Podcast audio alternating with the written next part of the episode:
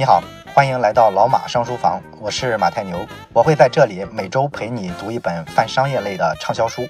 如果你想听更多的好书，或者想看节目的文字版，可以关注微信小程序“老马商书房”。上期呢，咱们说了，周鸿祎呢下定决心把自己创办的三七二幺卖给了雅虎中国，自己呢也正式进入了打工生涯。那么当时的这个雅虎中国是个什么状况呢？其实呢，雅虎进入中国市场并不算晚，它一九九八年的时候就开了中文的站点。当时它刚来的时候啊，咱们国内的那些门户网站，像什么新浪、搜狐之类的，都吓坏了，因为这毕竟是个巨头嘛。像搜狐的这个张朝阳啊，据说当时还去找人跟雅虎沟通过，想让雅虎啊用两千万美元的价格啊把他们搜狐给收了。好在呢，最后的时刻呢，张朝阳变卦了，不然的话就挂了。因为到周鸿祎啊正式的入驻雅虎中国的这个时间呢。其实三大门户啊都已经起来了，雅虎中国跟三大门户比呢，那就是渣，被咱们本土的企业啊教育的一塌糊涂。这是因为呢，这些跨国过来的这些外企，它实际上呢都有一个死穴，什么死穴呢？因为雅虎呢是以美国雅虎为总部，然后呢统一的制定一个大的战略，在其他的市场呢只是做执行，所以在中国区的团队的负责人实际上呢就是一个职业经理人。这个模式带来什么问题呢？第一个问题啊，就是投入不足啊。你像咱们刚才讲的本土的三大门户，人家为了让这个门户网站上新闻足够多，他们通常来说要养好几百个人的网站的编辑。而雅虎中国呢，周鸿祎正式进去的时候啊，他当时规模也不过五十个人，所以你这个门户网站呢，呈现出来的内容的这个丰富程度啊，也不是一个数量级。第二个问题呢，就是雅虎中国的反应非常慢，因为咱们前面讲了，它是一个中央一体化的模式去操作。总部搞研发，研发出来之后呢，在美国先上线了，然后呢，再把这个东西呢复制到全球的其他市场。在中国市场，它实际上只做的一步调整，就是把美国的网页做了一个汉化，其他的这个产品的所有的地方都是标准化的。而咱们本土市场毕竟有些个性化的需求，是吧？你得做一些个性化的改进，而你要做这个东西呢，必须得到美国总部的批准，然后呢，他们再协调总部的这个工程师团队来帮你开发完成。那中国的互联网呢？当时呢，在整个雅虎的体系里啊，肯定是比较靠后的嘛。所以呢，一般有什么新产品的开发呀、改进啊，都是先在美国改，改了之后呢，再在欧洲这些国家、日本这些国家先上，上了一轮之后呢，最后才到亚洲的中国这些市场。那么周鸿祎呢，用一个比喻来比喻这种管理方式，就是说呢，我作为一个用户，我想吃一碗面条，因为我非常饿。那么他们跟我说呢，你不要着急，我给你做一个满汉全席，等他们做好了，我就饿死了。这就是当时雅虎面临的这个状况。咱们本土的企业呢，发现外来的这个侵略者呢特别的强大，所以呢，我要打赢这个仗，我必须把所有的资源全部压上。当我发现一个用户体验的问题之后，我会第一时间修改。我要在时间上跑赢强大的对手。所以说呢，对于咱们本土的互联网公司来说呢，咱们所有的模式都是山寨人家美国硅谷那边的。这个代表了咱们中国互联网公司没啥创新啊，没什么意思，就只会山寨，只会抄袭。中国互联网靠这种东西成功，其实胜之不武。但是你有没有想过，为什么硅谷那边的正牌公司打到中国市场之后，为什么他们会打输了呢？它没有那么简单的一个逻辑，不是说咱们国内的产品啊，纯粹靠什么国家的这个防火墙啊，靠这个国家的暗中支持啊才打赢了，绝不是这样。咱们今天所有的互联网公司都是最最市场化的，他们所有的这些江山都是真刀真枪干出来的。咱们本土的企业跟这些跨国公司比啊，咱们是更接地气的，更愿意去服务用户，让用户体验更好，然后更愿意使用我们本土的产品，这才成就了咱们今天的这个地位。即便说一开始的创意上有模仿硅谷的痕迹，但是我们做产品的能力，我们运营用户的能力，你去对比一下，包括美国在内的任何国家，中国人是明显走在最前面的。你像硅谷这些地方吧，可能他想一些伟大的创意，目前来说呢，仍然是比我们想的更高、想的更远、想的更超前。我们很多模式呢，确实不如人家发现的早。但是你要提到用户体验，你就不得不服中国人抠细节、抠体验的能力。我们说自己第二，没有人敢说第一。这是咱们说第二点，国外企业在这个布局上啊，会被本土企业痛扁。第三一个，雅虎这类跨国的高科技企业会有的问题呢，就是企业文化上的水土不服。咱们中国人啊，其实看待外企的感觉啊，经历了一个很长时间的变化啊。一开始的时候，外企来中国，咱们都觉得人家那个管理特别先进啊，人家那么高大上，说的话呢都是中文里啊，经常夹英文单词，然后每个外企的人呢都有一个英文名字，特别洋气，是吧？尤其是像在上海这种地方，外企扎堆，这个本身来说，可能对上海本地的这个比较小资的这种市民文化也形成了一种影响。所以咱们会发现，上海的这个圈子啊，跟中国的其他城市啊，明显在这个文化氛围上是不太一样的。但是呢，今天呢，咱们其实再去看外企，咱们就会发现呢，外企其实也没什么了不起，外企啊，效率也经常是非常非常低的。很多地方它甚至特别像国企，非常死板，有什么事儿呢，都是层层汇报啊，要汇报到美国总部。然后咱们本土的互联网公司呢，其实一般来说文化都设计的非常简单，希望大家呢尽量的有什么不同的意见直接表达，哪怕争吵也不要紧，最好要直言不讳。而外企的这个文化呢，你会发现它走的特别偏，他希望大家和和气气的，大家呢都像一个非常非常成熟、所谓的情商非常高的人，然后跟别人沟通的时候呢，都要留有余地，留有面子。所以呢，这就导致他们的决策效率啊，开会的时候讨论的这个效率啊，远远赶不上咱们像中关村呀，包括杭州啊那边这些互联网公司。所以说呢，当年啊三大门户跟这些外企直接竞争的时候，对于咱们本土的企业来说，那基本就是一个白刃战，短兵相接，各种肉搏。而对于雅虎中国这类的外企来说呢，他们这个作战的风格呢，你就感觉他就好比是说穿着一个特别名贵的衣服，非常典雅的走上战场的这么一个贵族的形象。他不愿意上前跟你贴身肉搏，所以说你知道这种企业文化之间呢不融合是非常的严重的。所以说周鸿祎接手雅虎中国的时候呢，实际上呢这个雅虎中国啊是一个烂摊子，所以他做的第一步改变是什么呢？就是他要重振搜索啊。但是雅虎咱们知道它的门户网站上是有一个搜索框的，雅虎就是从那个搜索框起家，最后做成了一个门户网站。但是周鸿祎呢不想继续用雅虎搜索这个品牌，他想重新创立一个独立的品牌。然后他把这个想法跟总部说了之后呢，总部立马反对，你疯了吗？放着好好的雅虎品牌不用，你做一个新产品从零开始。周鸿祎的逻辑呢，其实非常简单，就是咱们前两周啊刚刚讲的一本书，叫做定位。他其实就是深受定位理论的影响，他知道你雅虎中国啊来中国就是以一个门户网站的面目出现的，你要重新强调说你是一个搜索品牌，那么别人的认知上是很难去调整的，这会影响你的推广使用。最好的办法呢，就是卸下这个历史的负担。重新做一个新产品，这样呢，直接占领用户的心智，在营销上就更容易事倍功半。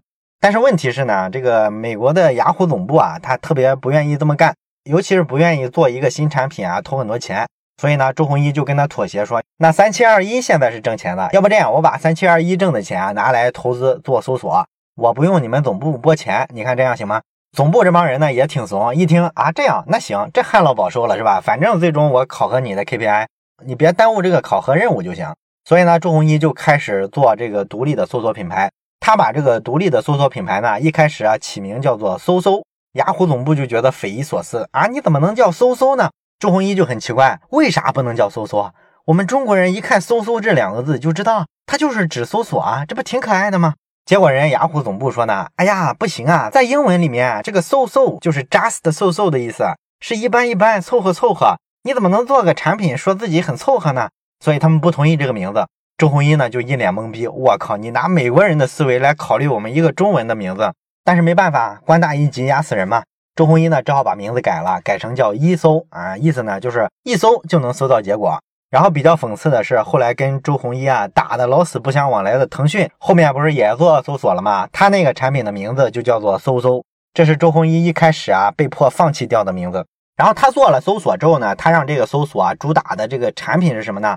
就是主打 MP3 搜索，也就是说搜音乐。因为当时啊，百度啊，包括说谷歌啊，他们的定位都是说你搜什么东西上百度、上谷歌，人家把这个搜索信息的这个定位啊，在消费者心目中牢牢占据住了。所以周鸿祎呢，根据定位理论，我要创造一个新的口号。所以呢，他觉得他应该去主打这个音乐搜索。然后周鸿祎呢就不断的去优化搜索结果，让大家搜出来的这个音乐呢更符合大家想要的那些东西。渐渐的呢，他就把这个流量呢做上去了。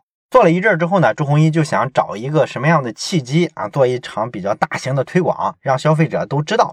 正好呢，当时央视播的一个非常火的节目，就是王小丫主持的《开心词典》。那是一个益智类的节目，选手需要答题嘛。周鸿祎就想呢，哎，我如果能把这个一搜的品牌啊，给它嵌入到开心词典里面去，选手在搜索不到答案的时候，可以允许他用我们一搜来搜索答案，这不就是一个非常棒的广告创意吗？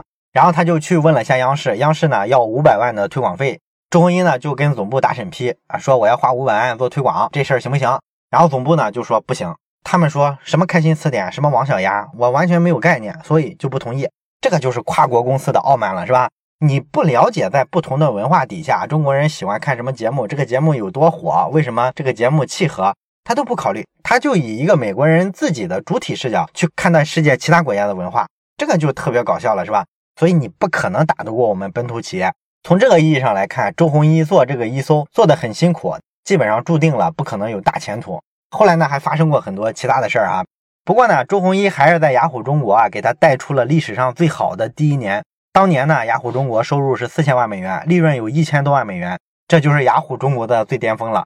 做的那几个产品呢，势头其实都不错。你比方说雅虎的邮箱，原先的时候非常烂啊，在周鸿祎手上呢，做到了全国第二，仅次于网易邮箱。然后像这个雅虎通之类的啊，也是仅次于 QQ 的第二集团的这个即时通讯软件，各种各样的软件对雅虎来说还是提升非常大的。但是后来呢，周鸿祎因为跟这个总部啊来来回回扯这些皮，他真的太累了，所以他决定跟雅虎和平分手。啊，他决定辞职之后呢，就给这个马云打了一个电话，然后吐槽了一下自己在雅虎的这些经历。然后马云呢就给了他一个建议，说不论任何情况，你呀都不能失去对公司的控制权。这话呢，其实说的很明白了，是吧？你干一个职业经理人，但是你用一个创业者的心态去干，你会很受伤。人家对职业经理人的定位根本就不是一个创业者，不是让你来开拓的，就是让你来维持大局的平稳的。所以这两个职位干的事儿根本不一样。周鸿祎觉得呢，也挺有道理。后来呢，他就去干了一年的投资人。但是战神毕竟是战神嘛，过了一阵之后呢，他终于又重新出山了。这时候是到了一家公司，叫做奇虎。他呢，毕竟还是有一个搜索情节的。周鸿祎不服啊，在这儿还是要做这个搜索。只不过呢，他也很清楚，这会儿啊，其实百度已经不是原先的百度了。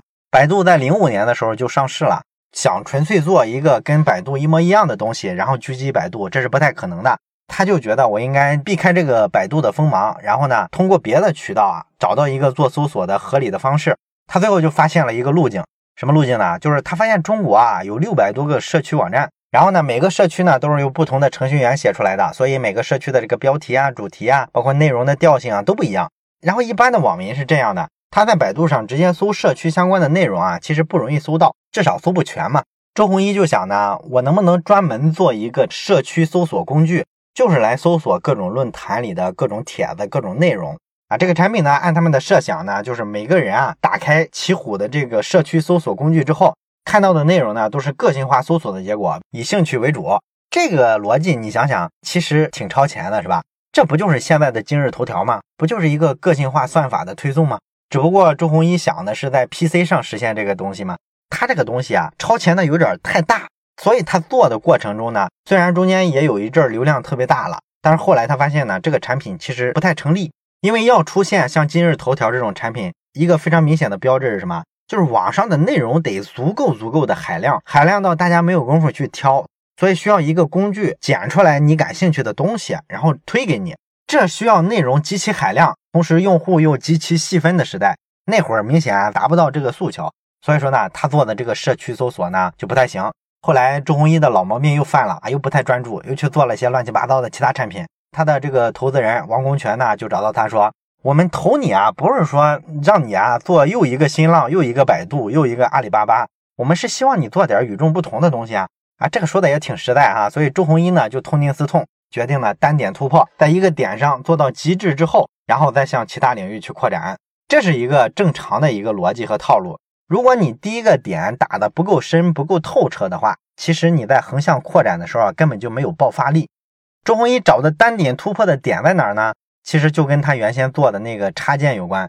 原先他不是做了好多插件吗？到二零零六年下半年的时候呢，媒体就经常讨论这事儿，因为那会儿的插件已经失控了，各种流氓软件多的卸都卸不掉。然后媒体呢就追根溯源，说这个流氓软件始祖就是周鸿祎，网上天天骂他。周鸿祎呢就压力很大，气得在家摔东西砸桌子。但是呢，冷静下来之后呢，他觉得这其实是个机会。那我就通过这一个点呗，我先把流氓软件帮你干掉。我能不能在中国的安全软件市场上做出一个特别牛逼的产品？这就是后来引爆安全市场的三六零安全卫士。这个三六零它一开始怎么做的呢？其实它是找了卡巴斯基跟他合作，然后呢让卡巴斯基呢提供免费的半年的这个杀毒的服务，三六零付给他两三百万的购买这个服务的费用。其实相当于啊，三六零就是花了两三百万啊，用一个免费的杀毒服务来做了一个流量的推广。然后呢，网友就开始陆续的用这个三六零的安全卫士，把很多流氓软件呢都给它砍掉了。但是你别忘了，这事儿动了谁的奶酪啊？人家那些做插件的公司全指着这个插件来挣钱啊，你给人去掉了，人家还怎么挣钱？所以好多人就特别恨周鸿祎，尤其是三六零把老东家的产品雅虎上网助手认定为是流氓软件的时候，这个矛盾就爆发了。雅虎当时的执行总裁呢是田健啊，这个人咱们前一期的时候也讲过。这个人呢，跟周鸿祎算是老搭档了，但是呢，因为这个时候有利益关系嘛，他就在媒体上对老周进行连篇累牍的炮轰。他指责周鸿祎呢，说你们做这个三六零就是纯粹出于跟雅虎中国的过去的恩怨，要进行打击报复。你说谁做这个反流氓软件都行啊，你周鸿祎做不行啊，你不配啊，你是流氓软件的始祖啊，抓紧停手吧哈，而且别从我们雅虎这儿老是挖人了。另外呢，田健还爆了一个料。说雅虎当年收购三七二一的时候呢，根据这个协议啊，有一部分钱是要分给三七二一的员工当奖金的。周老板啊，把这个东西据为己有了。这个消息一出来，你想媒体立马就炸了，是吧？各种口诛笔伐。但是老周是战神啊，这时候他能怂是吧？马上就出来应战，召集所有媒体，然后公开在媒体上开始炮轰。他说呢，你这个雅虎啊，我跟你讲啊，你就是为了利益。因为我把你的流氓软件给你下掉之后，这个影响到你的广告收入啊，各种收入了，所以啊，你就狗急跳墙，非要攻击我。至于说我老周挖人这事儿呢，这是个市场行为啊，你能不能不用道德判断去判断一个市场行为呢？你想想自己为什么做不好，为什么员工愿意走吧？至于说最后一件事儿，说当年我侵吞了员工的奖金，这事儿呢不存在，这笔钱呢是三七二一的这些原始的股东。他们为了奖励我们这个经营团队的这些人呢，啊，拿出一笔钱来专门奖励给这个运营团队。我呢是作为运营团队的 leader，本来就是有权分配那笔钱的。而且我分配那笔钱的时候，我把那笔钱都给了三七二一的员工当奖金发了。我不知道这些攻击我拿了这个奖金的人是几个意思啊？尤其是田健，他凭什么攻击我？在我拿这笔奖金分给那些团队成员的时候，我光给了他个人就两百五十多万，我给他的钱可是最多的。你现在跟我说这个话，要脸吗？啊，这个媒体啊，就是看热闹不嫌事儿大嘛。有个记者啊，就在朱红一说这话的现场，就直接给田健打了一电话，然后还开了免提，就直接问这个奖金的事儿。然后呢，这个田健在电话那头呢，也没有直接的回答。所以呢，媒体就把这个比较戏剧性的一幕啊，就给他扩大了。哎，网上又炸了。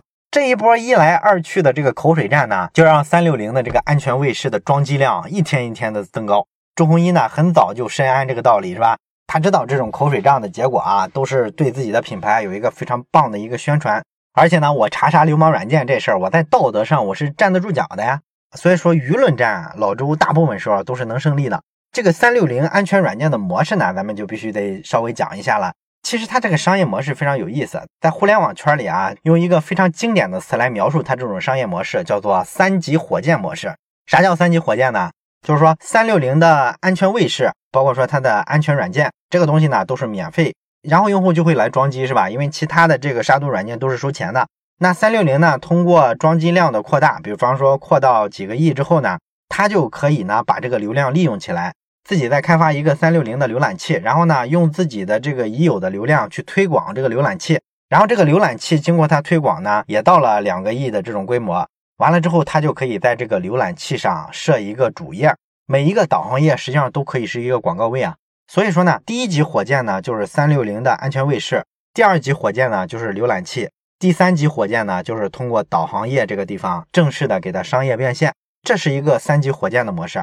他靠这个方式啊就把这些瑞星啊、什么金山呀、什么江民啊这些收费的杀毒软件全部干掉了。因为在这个装机量这件事上，他们是不可能跟三六零拼得过的。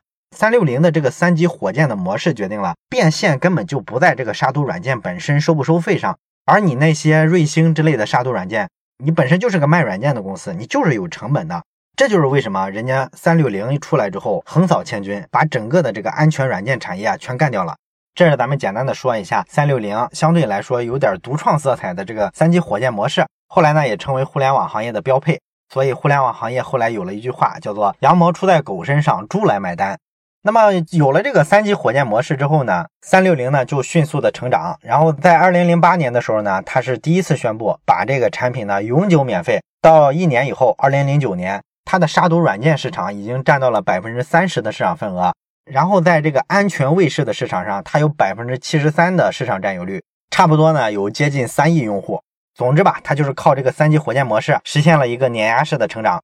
那么再往后的故事就得到二零一零年了，这时候咱们都知道了是吧？发生了三 Q 大战啊！咱们讲腾讯传的时候呢，也讲过这个故事。不过呢，这个老周的版本呢，跟这个马化腾的版本肯定是不太一样的。因为按照腾讯传的说法呢，战事的起因呢，就是因为他腾讯切入到安全领域，动了周鸿祎的奶酪，所以周鸿祎就开始啊各种反击。而按照这个老周的说法呢，其实呢，单纯的说他要打进安全领域啊，我不会这么大反应，主要是他违规了。二零一零年的时候，当时春节嘛，周鸿祎是在海南休春节的假期的。突然间呢，他这个合伙人呢给他打一电话，说腾讯的 QQ 医生开始进军安全领域了。他做了一个叫 QQ 医生的东西，然后呢跟 QQ 这个主软件进行了捆绑。那 QQ 用户呢，你在更新版本啊，或者说第一次下载 QQ 的时候，安装的过程中啊，他就强制的把这个 QQ 医生安装给你了。当然这个过程中呢，也不提示你，反正你已经装了。装了之后呢，咱们知道安全软件它一般来说是很难兼容的。一般你装了两个安全软件，它会相互提示报警啊，让你卸载另一个。如果你不卸载呢，同时运行两款安全软件的话，你的电脑运行会被拖得非常非常慢。所以呢，大部分用户呢最后也是会二选一。哎，所以这个过程呢，对于三六零来说，他就惊出一身冷汗来。腾讯当时已经灭掉了好多家公司，靠的打法是什么？就是高举高打。我 QQ 是个流量无敌的社交软件，我推什么东西都能推起来，都能把你灭了。当时双方的实力是这样的。三六零它的估值是四亿美金，然后腾讯呢，它的市值呢是四百亿美金，两者之间的这个体量啊差一百倍，所以你知道这是什么样一场战争了吧？但是没想到呢，过了几个月之后呢，这事儿啊也就过去了，因为他这个 QQ 医生啊，说实在的，产品不是很成熟，用户呢可能对比了一下，发现还不如三六零的功能更好，所以就把 QQ 医生给卸载了。这时候呢，老周就松了一口气，但是呢，这个账肯定是免不了的。过了几个月之后呢，到二零一零年的九月二十二号这天，也就是中秋节，周鸿祎呢又收到了一份报告。当时的这个腾讯呢，他把 QQ 医生升级成了 QQ 电脑管家，然后不仅能够杀木马，还能修补系统漏洞啊，什么安全防护啊、系统维护啊、软件管理啊，就是所有的三六零安全卫士有的功能，它都有。然后人家还跟 QQ 呢绑定在一块儿，强制安装。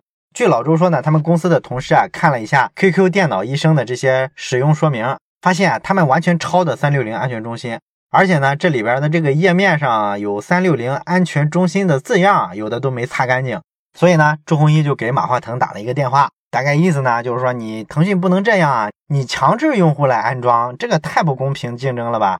然后马化腾呢在电话那边呢就安慰了一下老周，然后跟他说，你放心吧，腾讯呢不会把三六零置于死地的。但是呢，市场是大家的嘛，你也不能不让我进来啊。我们腾讯做安全是早晚的事儿，也就是说这事儿啊没什么谈判的余地，是吧？那就打呗，你打我一下，那我肯定得还一下。那他就想，QQ 有什么死穴呢？他发现呢，QQ 啊对用户的这个电脑硬盘有扫描，那扫描的目的呢，其实对互联网公司来说啊也非常正常，就是拿到用户画像嘛。周鸿祎抓到的一个点是什么呢？他在扫描你硬盘的时候没有告知。他就把这一点拿出来做文章。他说：“你看，你们都不知道的情况下，他扫描你们，你隐私被侵犯了。所以说呢，我推出一个叫做三六零隐私保护器的这么一个东西。有什么软件啊，一扫你，我这时候提示出来，告诉你啊，有人在扫你硬盘。这一下就让所有的舆论激动了，是吧？哦，原来 QQ 这么坏啊！然后腾讯一看呢，马上又还击，发了个声明说你这扯淡，我们其实就是 QQ 的安全检查模块。”你登 QQ 之前，我不得看看你电脑里有没有这个盗号的木马？你别 QQ 号被人盗了呀！我怎么是窥探用户隐私呢？而且我们做了一个实验，找了任何一个第三方的程序，只要把它的名字改成 QQ，哎，你们都会报警。你看，你这根本就不是针对什么行为报警了，你就是针对我们产品。然后双方呢，你来我往，打了好多口水战。那么按照老周的说法呢，就是他发现自己的这个三六零啊，逐渐开始被用户卸载了。因为 QQ 电脑管家这个东西跟三六零功能一模一样，然后它相互排斥，用户肯定会卸载其中一个。QQ 有这么大的装机量，那大家肯定卸载三六零的更多呀。最后他说自己被逼的没办法了，只能下一个杀手锏，所以呢，他就推出了一个叫三六零 QQ 保镖的东西。这个东西呢，就是能拦截腾讯的所有的广告，然后呢，把你这个腾讯的这个所谓的安全模块直接给它替换掉了。你点 QQ 的这个控制面板的安全中心，直接是跳转到三六零的 QQ 保镖这个界面的，这个就让腾讯很着急，是吧？找了一堆企业发了一个联合声明，说你这个不正当竞争。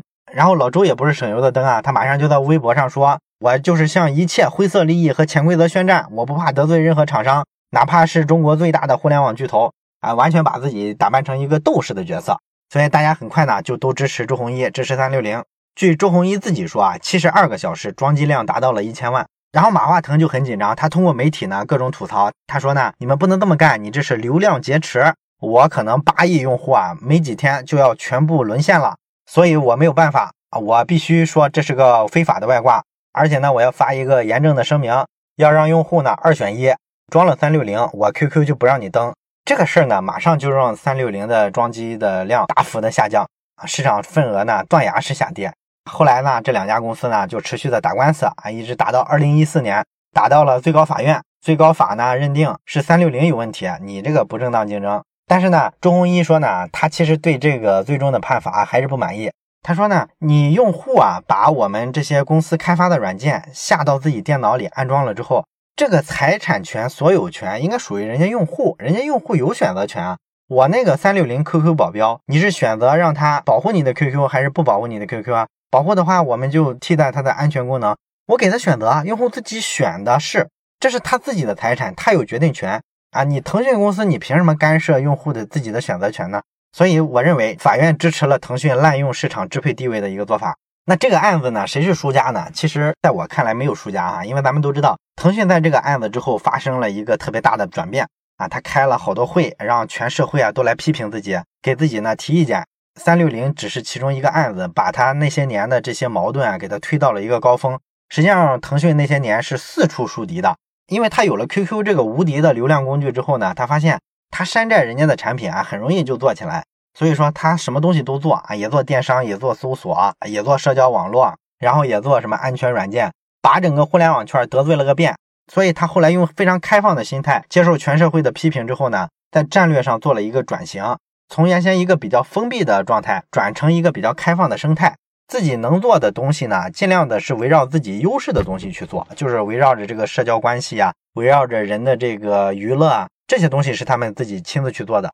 他现在的这个生态呢，就导致腾讯更健康，所以好多人觉得呢，三 Q 大战是一个转折点，让腾讯呢从一家市值很高、很赚钱的公司，变成了一家呢相对来说比较高瞻远瞩的公司。然后对于三六零来说呢，也不会输啊。打完这个仗之后呢，三六零名声大振，它的用户体量呢达到了四五个亿。完了之后，它就靠这个呢，在美国成功的上市。上市之后呢，这个市值啊一度到了中国互联网公司前四名。那它上市之后的故事呢，我们就不继续讲，因为相比而言呢，高潮的部分都过去了。所以在这两年呢，你发现它市值都掉下来了。主要原因呢，就是老周在打这个三 Q 大战的时候，正好是中国移动互联网开始起的时候。可能是因为打这种仗，过分的把注意力啊盯到竞争对手身上，以至于呢，他有可能错过了一个巨大的风口。当然了，老周后来也在追过风口哈，比方说他后来出过手机三六零的手机呢，咱们看他那个玩法，咱们就知道他其实是想把三级火箭的模式啊重新复制到手机上，但是他入场太晚了呀，人家小米把这个三级火箭的模式啊已经玩起来了，这就算是老周在移动互联网时代没有踩到风口上。好了，这本书呢，咱们就讲到这儿啊。希望呢，你能从老周的这个个人生涯里啊，能够对中国的互联网行业的发展历史，以及说当前的这种互联网行业的生态，有一个新的理解。我是马太牛，这里是老马上书房，咱们下本书再见。